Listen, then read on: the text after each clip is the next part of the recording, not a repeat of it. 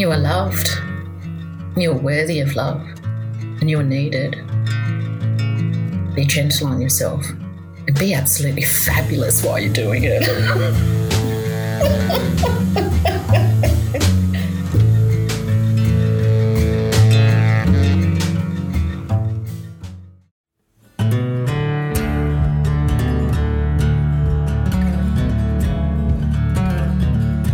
Is the best version of us, and how do we actually build it? I'm Lillian Spencer, and you're listening to The Remakers. Hello, everyone. Welcome to The Remakers. I am so thrilled that you are here today for a very special conversation with a very incredible leader. Dr. Emma Lee is an Aboriginal woman and leader from Northeast Tasmania in Australia. She is a trusted advisor to governments. She's a multi award winning academic at the Center for Social Impact at the Swinburne University of Technology. She's in the media. She writes beautifully. She's been an archaeologist and done lots of other cool jobs too.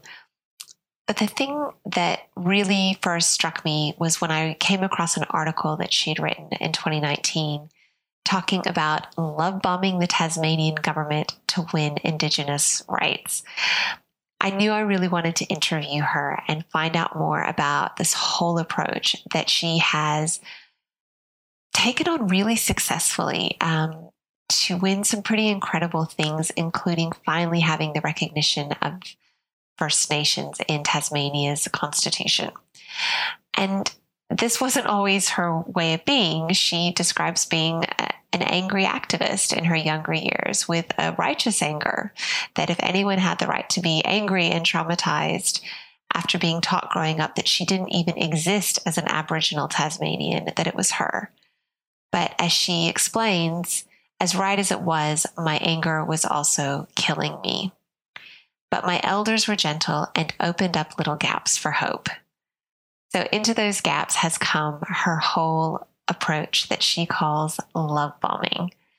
And it is just incredibly delightful to really dig into that philosophy, to where it's come from, to what she has to teach us about being gentle with ourselves and others, about being warriors, about failing, about kinship, belonging to country and to each other. I hope you can let these words just bathe your soul as you sit back and take in the wisdom of somebody who has transmuted anger into something even more powerful. Thank you, dearest Lily. Um, I'm Dr. Emma Lee. I'm a trawlwulwuy woman from tebrakunna country, which is now known as Northeast um, Tasmania in Australia. Uh, I acknowledge ancestors and creators, elders, emerging leaders, the lands and waters on which I stand today, and also from you know where the listeners are from. Thank you. I first found out about you through an article that you wrote back in 2019. And it struck me as the most powerful and most beautiful thing that you had written about love bombing a parliament um, in your home state of Tasmania to advance Indigenous rights. And I remember sharing that article at the time through Australia Remade, the organization I work for, and the reaction that everyone had.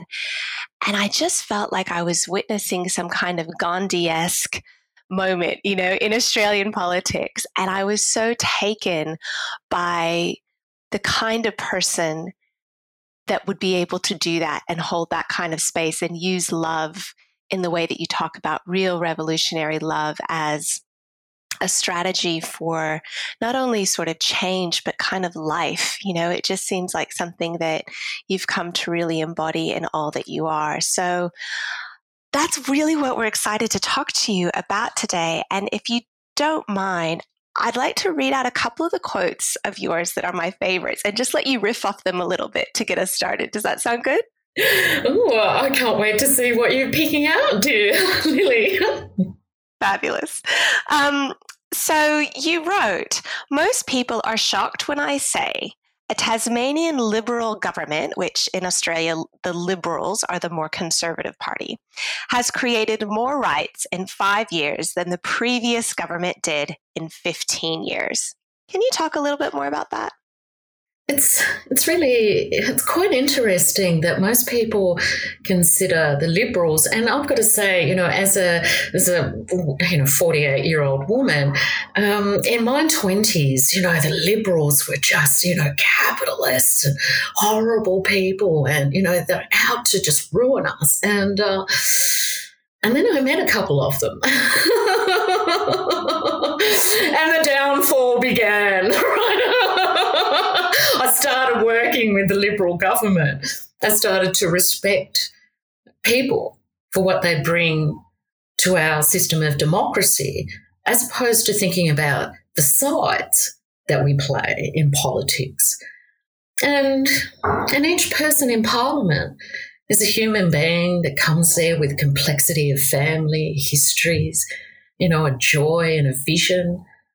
And when you when you actually remove yourself, strangely enough, when you remove yourself from the politic and you look towards developing relationships, it doesn't actually matter who's in charge.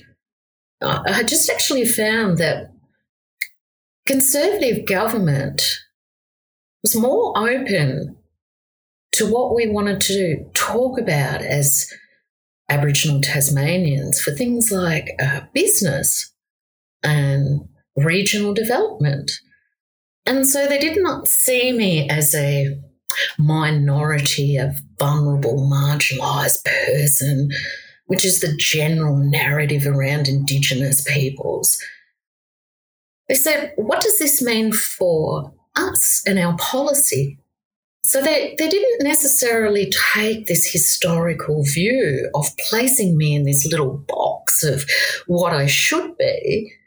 They actually sat there and listened to what our communities want for broader regions, how we want to be able to bring our cultural strengths and assets to help our economies in our regions, but not only just have the benefit come back to us as Aboriginal Tasmanians, but for all people to share in this.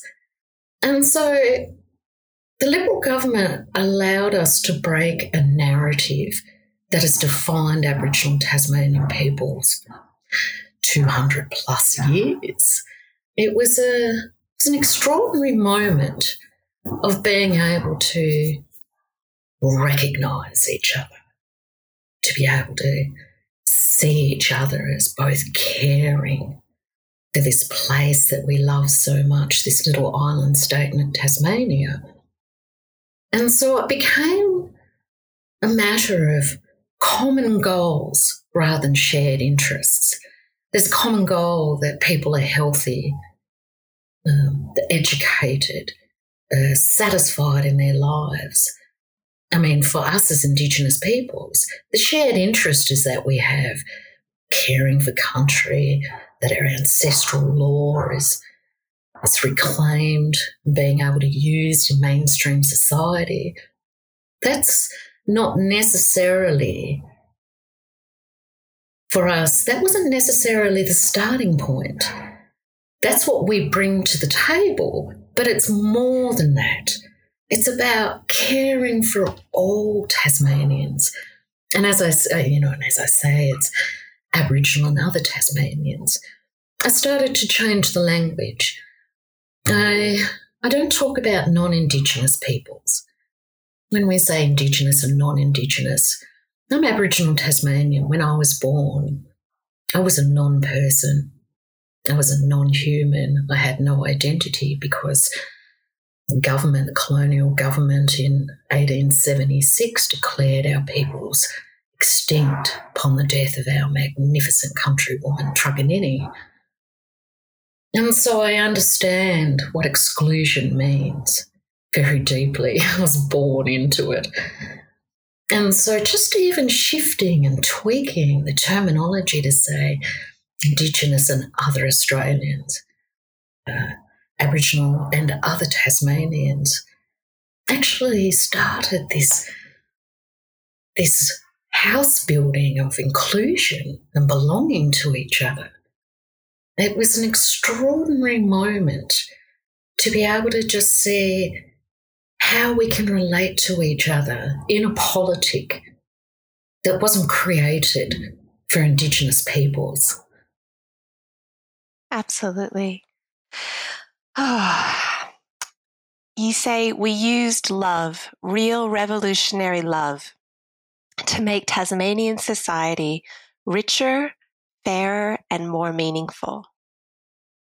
What is that real revolutionary love, and how did you use it to affect these kinds of changes at the level of the place that you were born into and, and live in and love? Love, revolutionary love. It's such a powerful concept because it says no matter how bad things are, I'm going to come at you with love. No matter what you do to me, how much you push me down, how much you discriminate against me, I'm going to come back and I'm going to double down. I'm going to increase that sense of love. This is, I mean, I'm 48 years old. I was born into a, a politic of protest to be able to state that we are here as Aboriginal Tasmanian people, that these extinction myths are wrong. And for 40 of you know those years since I was born, we've had to go around and round and round that same circle, same argument. And it came down to, oh, well, it must be about degrees. Maybe you're a little bit Aboriginal, but you're not authentic enough, or maybe you're this, or maybe you're that. And the baseline argument is always the same. We make a statement, and someone else makes a statement in opposition. And it's not getting us anywhere. It's not about taking sides. It's not about Indigenous Australian terminology, big noting ourselves. It's about the modesty and the humbleness of coming from country. To know that I'm nothing without country. And in some ways, country needs our peoples. And that love of country is elastic and it grows. It's this magic quality of country that when you love country, country loves you right back. And you're not lonely. Loneliness is killing us as a nation. And so, revolutionary love, we actually take ourselves, once again, separate ourselves out from the politic and the argument of what indigeneity is, degrees of authenticity, debates about what is history. And if we actually just sit back and be quiet and reflect for a moment that we live here on country, country gives us life. And that country has its own agency, has its own journey. And if we sit and listen to that, that journey is love. Country is not a hellish place. It's not a painful place. It's a place of love. And so, what's happened in Australia is that we have this thing of conservation, uh, where we carve out little chunks of country and put a fence around it and say we're going to protect that. And then the rest is like, oh, well, that's the city. It's not conservation, it's not country. For Indigenous peoples, it doesn't matter where it is. Country is country. I can be in the middle of, well, I'm sitting here in Canberra coming to you. All country. And I'm listening to the high rises being raised up. And yet I feel that connection with country country speaks here, country is full of love. And so, this love, love, love, with ancestors and creator beings gave us. I, I want to be able to repair some of that damage that colonisation has wrought. Because it's not just us as Indigenous peoples who understand what colonisation has done and taken away. But other Australians are starting to grieve for the loss of knowledge. If you tried to use an Indigenous language of connection, I've always been told through the media and history that that's wrong. It's not right to speak in these ways. I'm discouraged from it. It's considered dirty, considered evil. It's considered less than human to use an Indigenous way, language, view to be able to connect to country. And for me, decolonising work is to be able to say, I want to be able to grieve together, Indigenous and other Australians, for what's been lost. And I want to be able to inject this love and our people in Tasmania were genocided so badly that our experience actually helped define the term genocide. And it's such a big wrong that I don't know if there's actually any repair against that. I mean, what can you possibly ask for to say that this is a reparation. And so I switched that question over. I made it into a statement of saying that as a proud Aboriginal Tasmanian woman, I love you. And I want you to love country like I do. And I want to recognise and acknowledge you as my brother and sister, auntie, uncle, and when we have that connection, we are less lonely. We have another way, another avenue to be able to express this love inside of us. I see other Australians as having all this love but not knowing where to put it. And if we put it into country, and we're caring for country together as a common goal. And that's what love is and does. And I don't ask anything more from other Australians beyond the fact that there is a place for you here and it is filled with love. The country will take care of you. Listening to you, um, I struggle to even come back and return to my brain to ask you the next question because the words bathe my soul. It's it is beautiful and healing to be able to even have a conversation like this. And I it's the kind of conversation that um, you wish that every person in Australia, every person in the world could take part in at least once in their life. I'm curious about how you talk about in 2014, through a small group of our peoples, including elders, we began to repair this trauma of non being by declaring love. Was there a moment for you? Was it a conversation? Was there something that clicked and you went, let's try, not even just let's try something different, but actually, we are going to embody a very different approach, and here's why? Or was it something kind of gradually that evolved and dawned?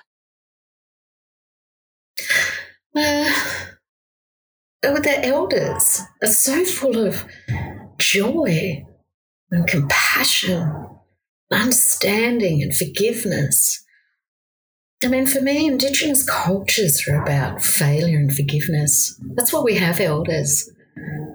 You're not expected to be successful.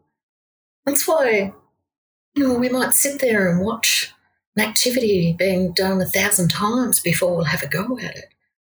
Yeah?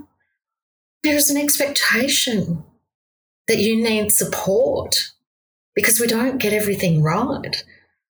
Western society in the, in the modern age has this expectation that you have to have a go, but you have to be successful at it. And so we come at it from a different perspective. We we're successful because we fail all the time, because our elders are there to guide us, growl at us, you know, oh, you're doing that the wrong way. And and the day that an elder is not uh, telling me off, you know, and telling me the right way and straightening me out, is the day that I know that people are not investing in me. And so this love, this love of failure and fall down and try again is always enveloped by the greatest sense of humour. Indigenous peoples are some of the funniest people in the world. And, and so we have this sense of connection that again is based in this love.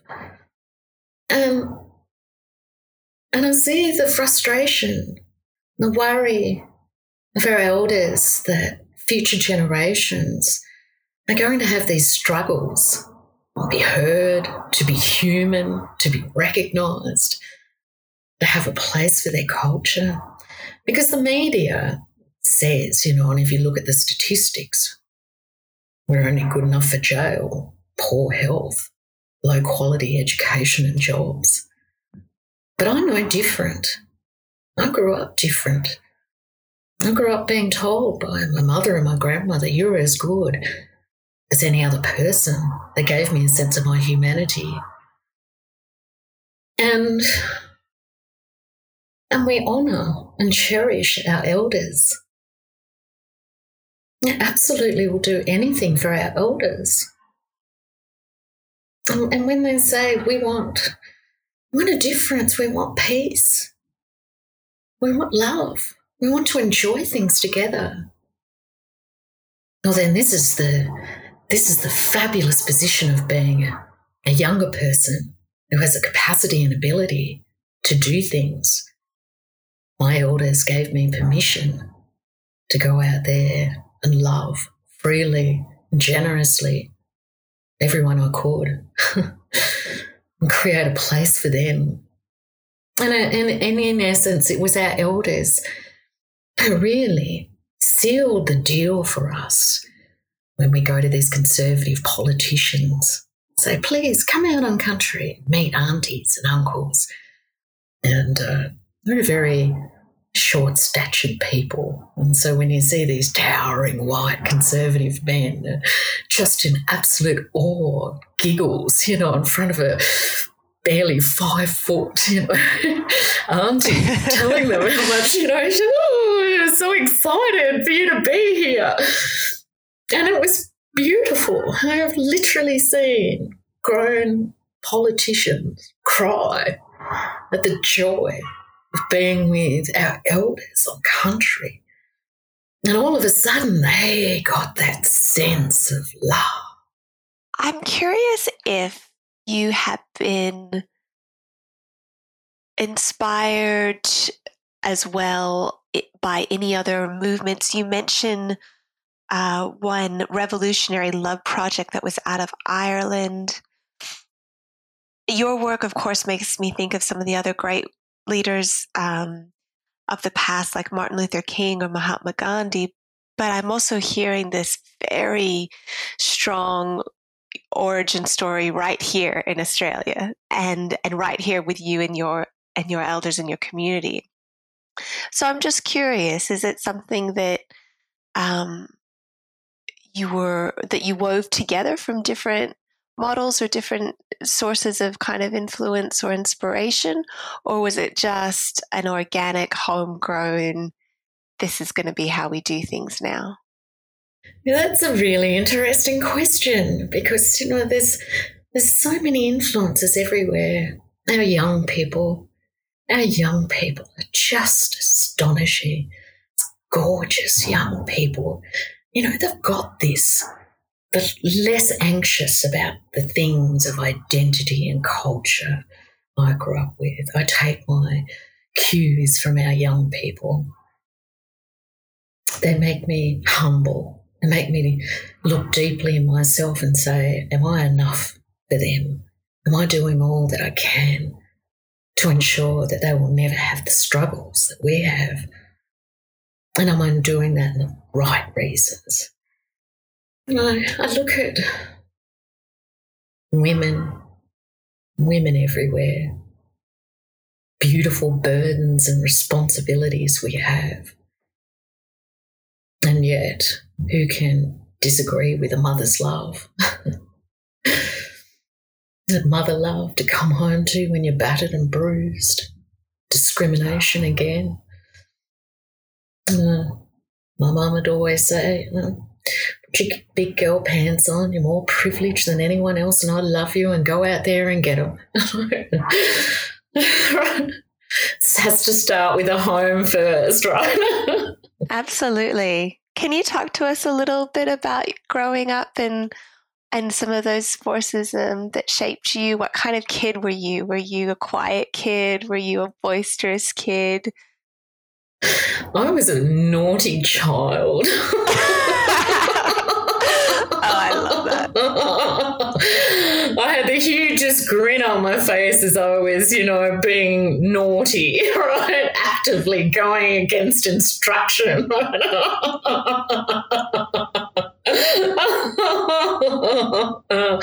I was a terrible student at school. I was frustrated, and, you know, but I always had this sense of humor about me. Uh, it was kind of easy to forgive me on many occasions, you know, besides those ones where it wasn't. But uh, I come from strong women. Aboriginal Tasmanian culture, it's very much a matriarchal culture because of the nature of our genocide our men were on the brink. So our women, the ones who were able to ensure that our cultural practices continued. Quite a bit of research at the moment about women um, you know, taken to and the roundups in Tasmania occurred in 1830s and we were removed from country and put onto a little island in the Bass Strait between Victoria and Tasmania. And our women were bolshy. They didn't care what these jailers said. They ignored them. They did their own thing. They went out bush and camped. They kept our culture alive. And so, this sense of never being bowed, never, ever, ever being bowed. We might be subject to the conditions of our carceration. But that does not preclude our power to, to be proud, strong, bolshy black women. And I take my cues from these ancestral women, these generational women in my family kept our families alive, kept our culture alive, kept that spirit alive. It's the most glorious childhood and beginning. I know how fortunate I am, even in this outside world that denied my very existence. This inside world says that we are strong, we are wonderful and we will continue. and so there's so many. I mean, you know, I, I take my cues from the world's greatest leaders. But it's unsung heroes that are in my playbook.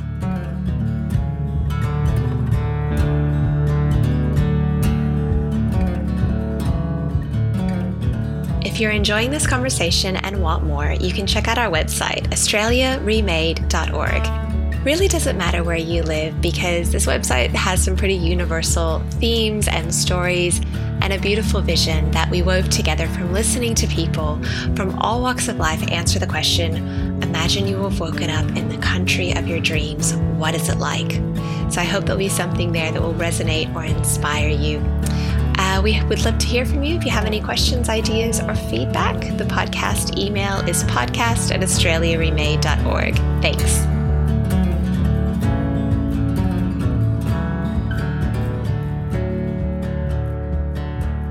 You've written about the difference between being an activist and a warrior,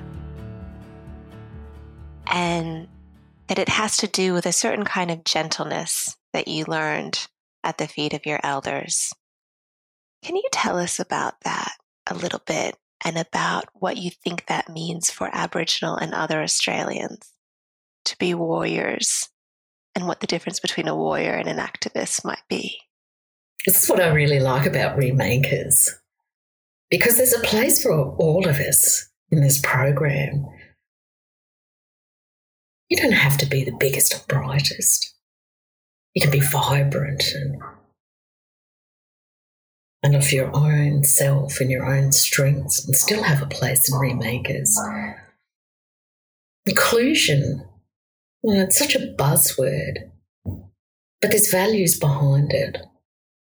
And inclusion isn't saying, oh, we welcome the marginalised and vulnerable, you know, dispossessed. Inclusion is about saying that people bring a whole heap of attitudes and behaviours with them. Sometimes it's those who are not shouty, not loud, who are the quiet ones who don't say much, the most powerful ones. Because the gentle, this is again, you know, cultural strength and asset about failure.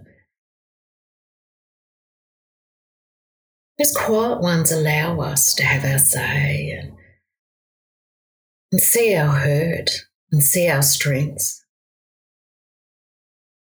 And they're there to support us. Indigenous Australians, we don't we don't necessarily do things like uh,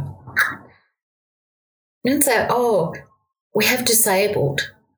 Uh, uh, we have a disabled group, you know, within our populations. It's like, oh, I can go over there and see that one with the wonky leg. You know, it's it's not about it's it's who you are.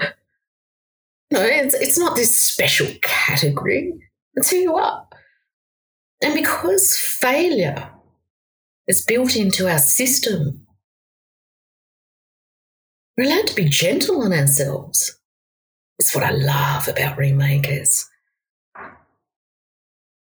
Is your heart good? Do you know that law? Are you respecting our elders? Are you ensuring that our future generations are looked after? It doesn't come out of an economic plan, numbers game. It comes out of who are you? And are, are you healthy? Because being gentle on yourself says, what good are you to me if you're not happy and healthy? I don't care that you might run the biggest non government organisation good things? Are you healthy? Are you okay? Are you being gentle on yourself? Because this thing of improving ourselves, it's very much a Western concept. We have to get bigger, brighter, faster. As an Aboriginal Tasmanian woman, my aspiration is to be an elder. But that comes out of experience, culture, country. There's no, it's no amount of awards that you can win. that makes you an elder.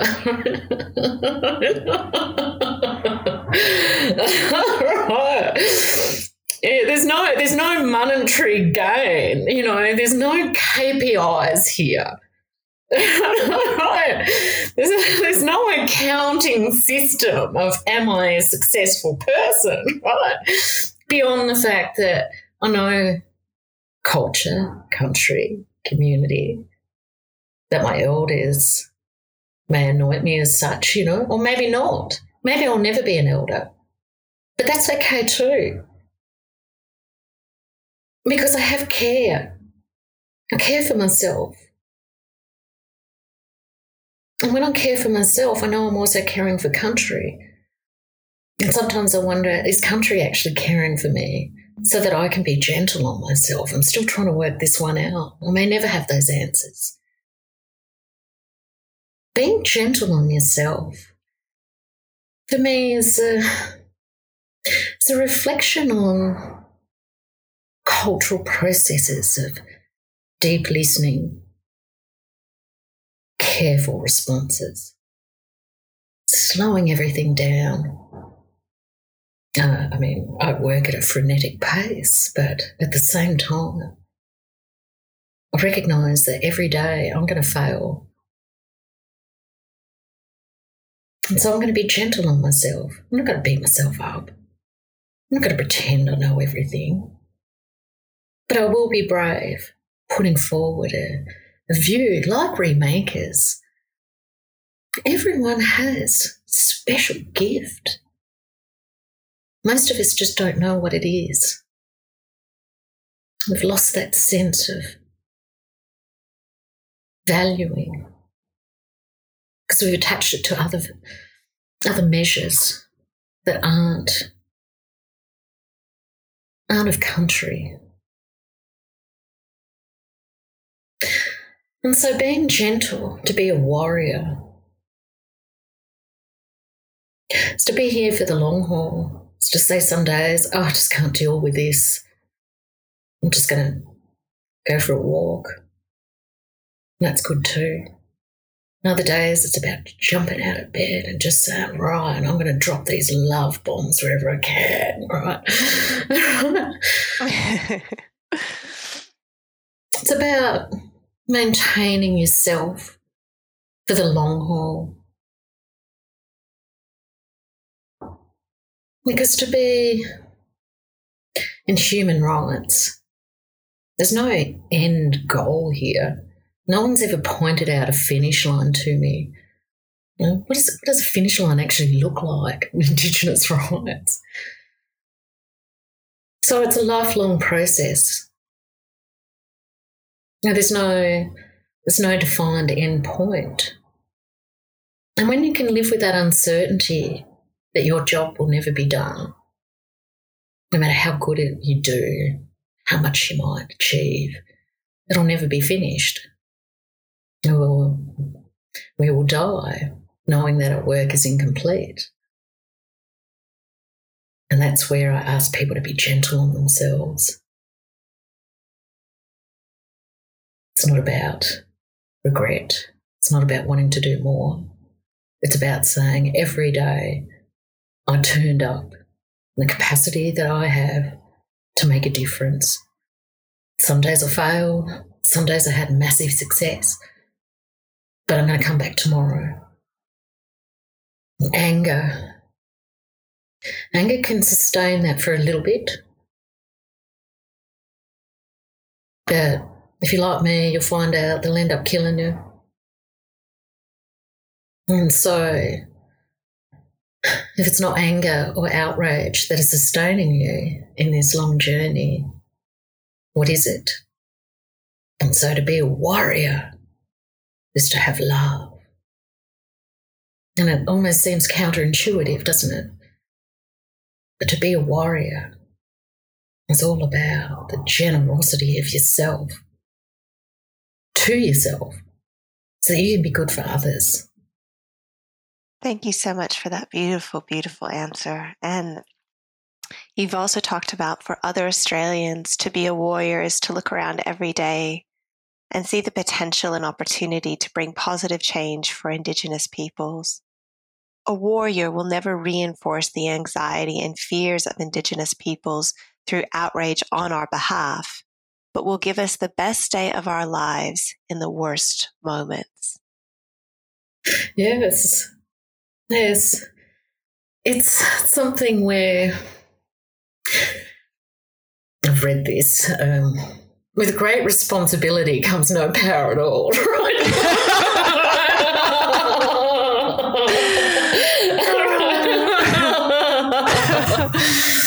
and so I say that actually, we all do have a power.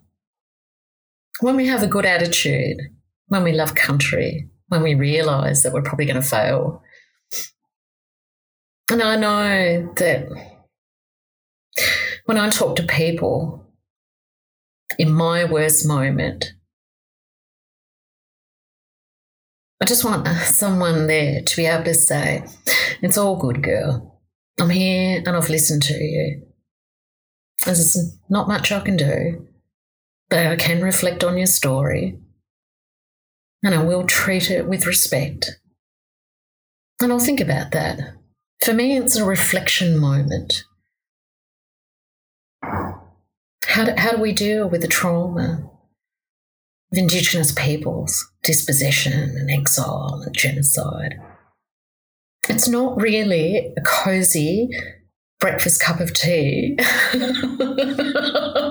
situation, right? It's just, you know, it's like, oh, oh, it's a little bit too much for me, you know, at 8.30 in the morning. but what I want, and I want people to, you know, I mean, yes, you can have that outrage. But for other Australians, it's not yours to own.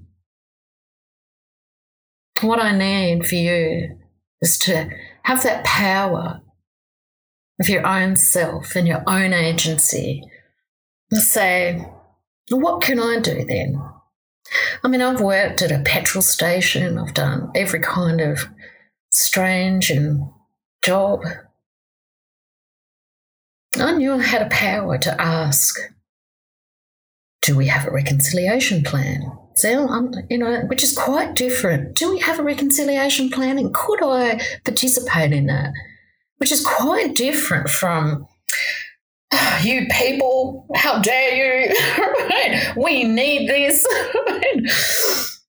because I used to be that person. And I look back and it's such a turn off. but at the same time, I, I had to be there in my 20s, you know, 30s. I had to.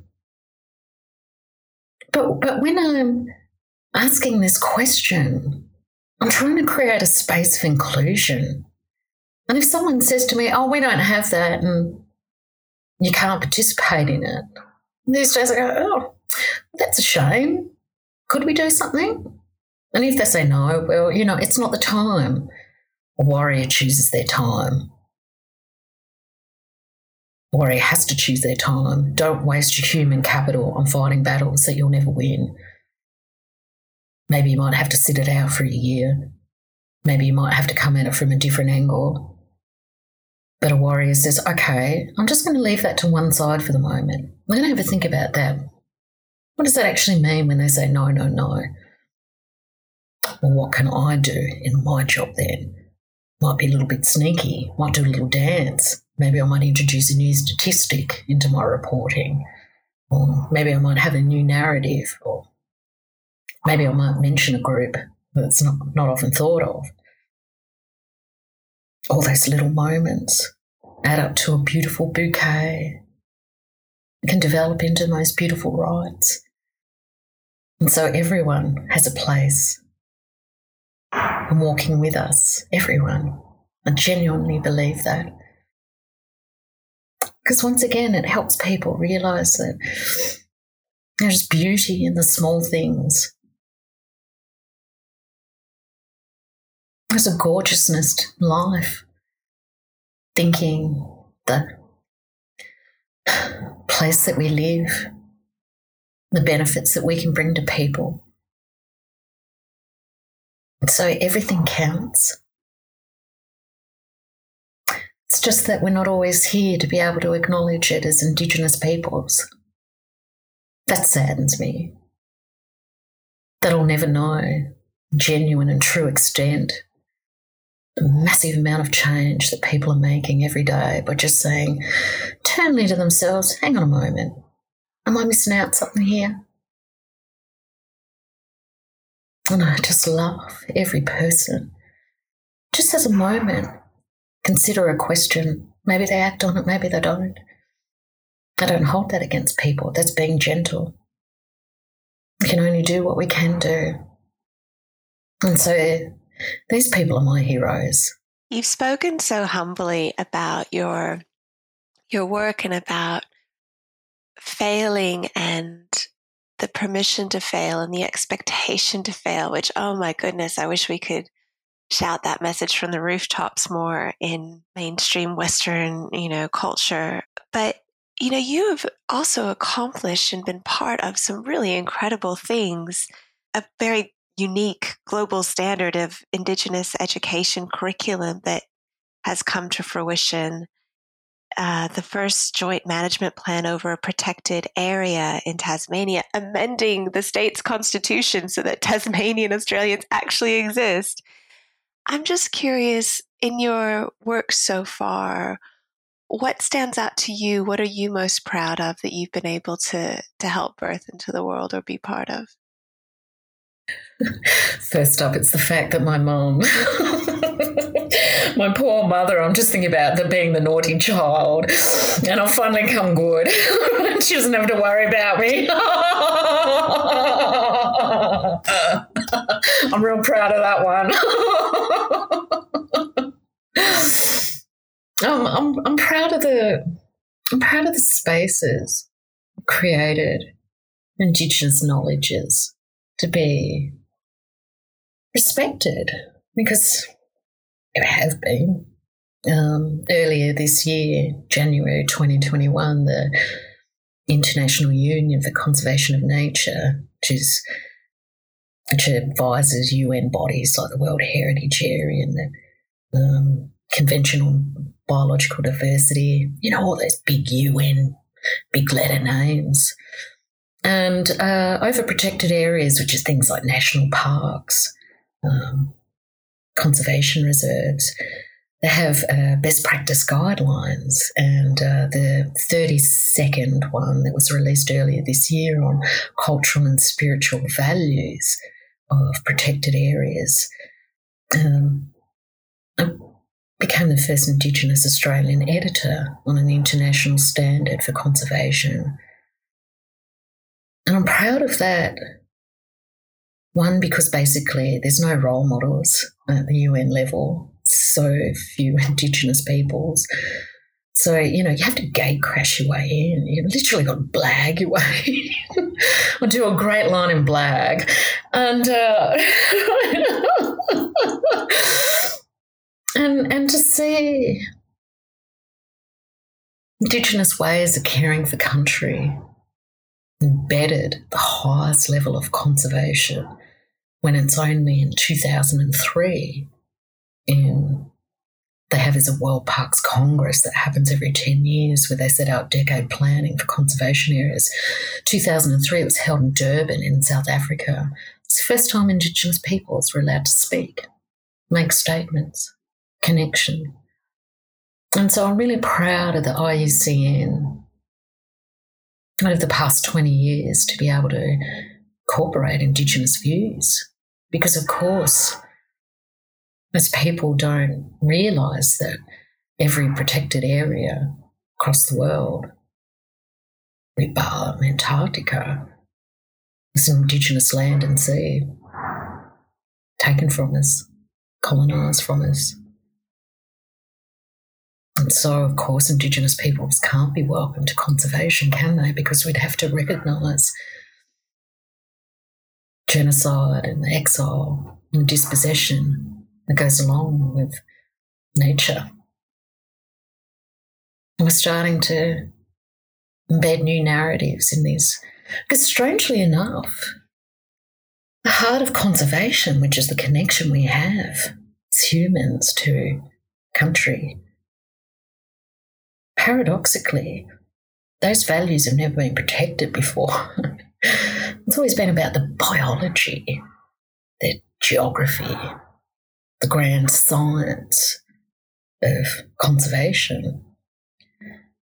And of course, people's connection to a place is generally wrapped up in tourism, tourism values. Actually, it's more than that. How are we meant to keep country healthy if we continue to say to people, you can look, but you can't touch? You can only go in there if you've got the money in your mobile. You know, if you're an elite selected group. These kinds of attitudes are actually at the, against the very heart of caring for country because country needs people. Country has to have people to care for her, to manage her, to listen to her, have it take care of us. And so to have Indigenous views now setting international standards and Indigenous ways of caring for countries is enduring, complex, and desirable. I'm really quite proud of that. Dr. Lee, we're almost out of time, and I know you've got a plane to catch. So I just wanted to end by asking you if you have any advice that you could offer us, maybe someone who's living in another corner of the world or working in a really different issue or space. What would you say to them about the big, beautiful, messy work of real revolutionary love and how they might apply it to something that they care about? Before, you know, I mean, literally in my 40s, I've gone back to do a PhD. And at this point in time, I'm ready for the, you know, to be able to practice revolutionary love. But prior to that, every time I heard on the news or read a history book or whatever, and I'd hear Aboriginal people, Aboriginal people are lazy, Aboriginal people are in jail, Aboriginal people are unhealthy, I'd actually hear my name, Emma, is unhealthy, useless, ridiculous, not even human. And it's very personal to me, that journey. Age is a wonderful tempering of experience. And uh, I learned to separate myself out so that I don't actually hear my name now. And it gave me this strange superpower that I wasn't affected anymore by the negativity of other people's ignorance. It actually feeds the love, strangely enough. Yeah, of course, there's days when I'm down, there's days when I'm frustrated, there's days when I go home and scream into my armpit, you know, have a bit of a whinge, you know, and then put my big girl pants back on. But, but, uh, when you're lucky enough as an Indigenous person to have a, a wee little platform I think it's incumbent upon us to recognize that it's not about us. It's about what we can do in that journey that will never be finished to make sure that the next generation's looked after, Indigenous and other Australians. And so that's how I'm gentle with myself. Because I tell people this, you know, I finish it up. You are loved. You're worthy of love and you're needed. Be gentle on yourself and be absolutely fabulous while you're doing it. Because a little bit of sparkle never goes astray, right?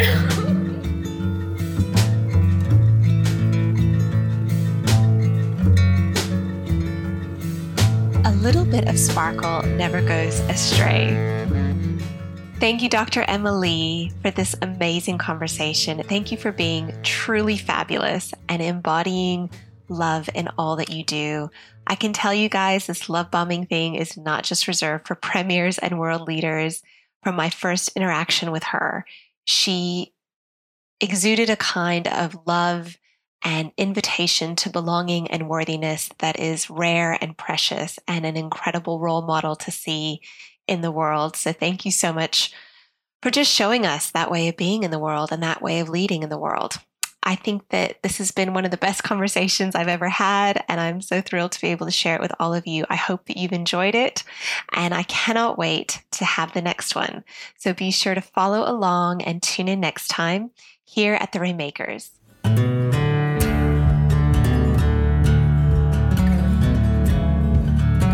This has been The Remakers, a podcast by Australia Remade. We celebrate Aboriginal and Torres Strait Islander peoples and cultures at the very heart of what it is to be Australian. That is 60,000 years as the oldest continuing civilization on Earth. I record this podcast from Darug Country, which is just north of Sydney. I want to pay my deepest respects to elders past, present, and emerging on this land. I also want to thank my collaborator in chief and sometimes special guest co host, Millie Rooney. Also, a huge thank you to our producer, Anna Wilson, and our chair, Louise Tarrant. If you like our theme song, it is by the Duke of Norfolk. You can learn more about Australia Remade and get links and show notes over on our website. That's australiaremade.org and click on the podcast tab. Follow us so you never miss an episode. Be sure to spread the word. If you're feeling extra amazing, you can rate and review. Thank you so much, everybody, for listening. We will see you next time.